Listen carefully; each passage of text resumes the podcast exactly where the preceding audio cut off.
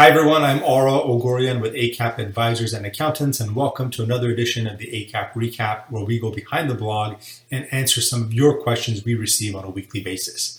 And today we're going to talk about the Dow Jones Industrial Average. But before we begin, remember to like, share, and subscribe to our channel so that way you can stay up to date on our most current videos.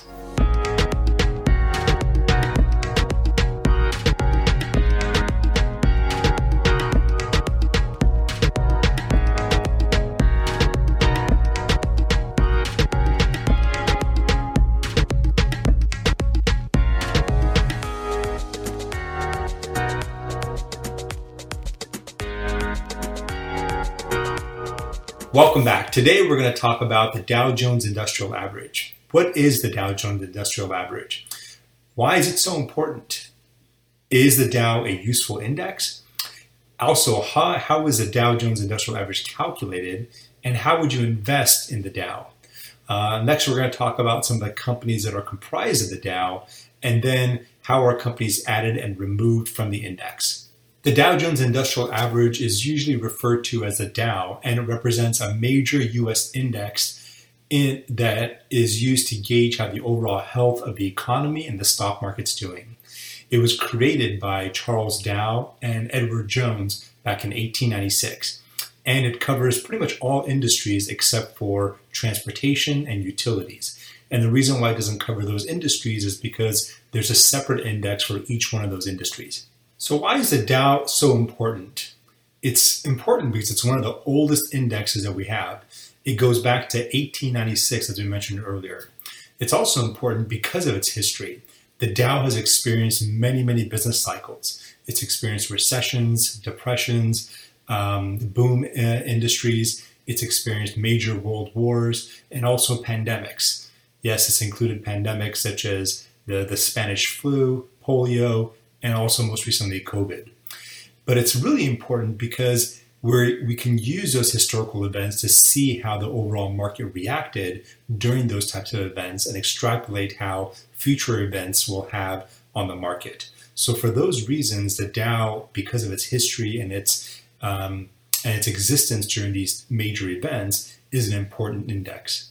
The next question that comes up is Is the Dow a good or useful index? And the answer is no. Most experienced investors don't use the Dow to measure how the overall market or the economy is doing.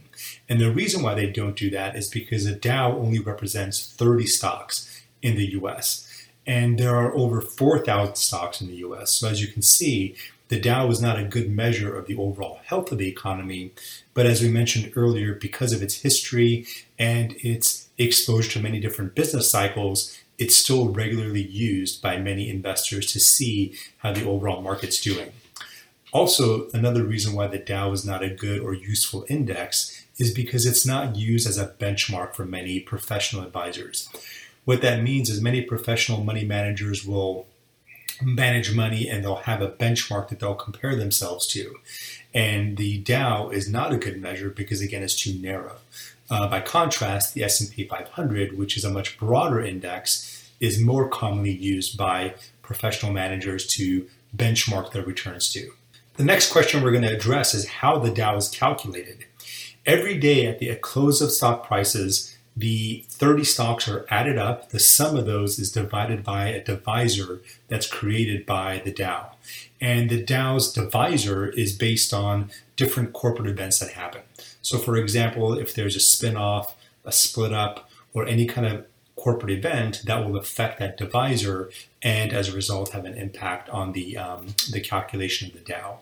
Now, if you want to learn some more information about spin-offs and split-ups, please refer to our other video or article um, that talks more in depth about those types of corporate actions.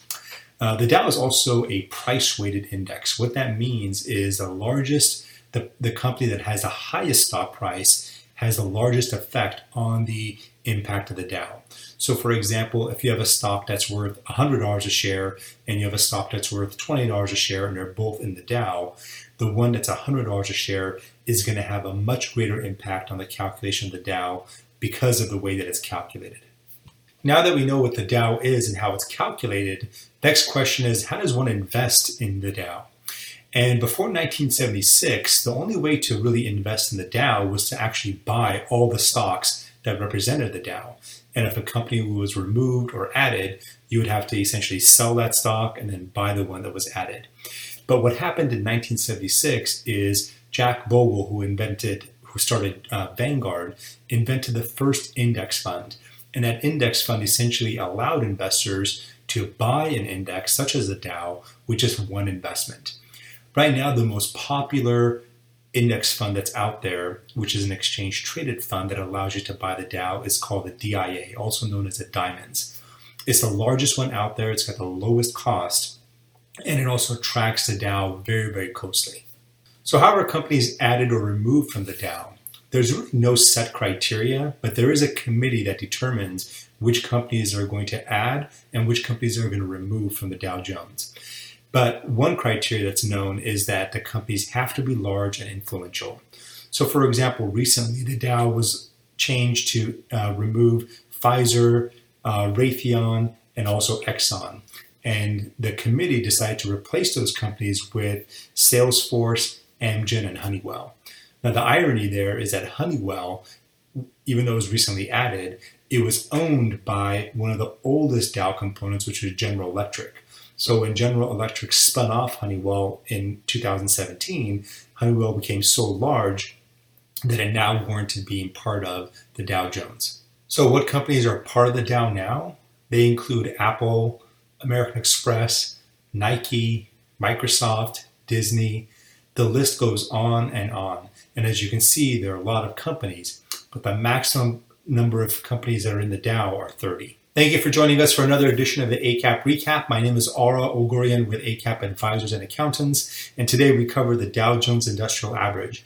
If there's a topic that you want us to cover, please make sure to contact us in the Contact Us page or just submit a comment below. Remember to like, share, and subscribe to our YouTube channel so that way you stay up to date on some of our most, some of our most current videos.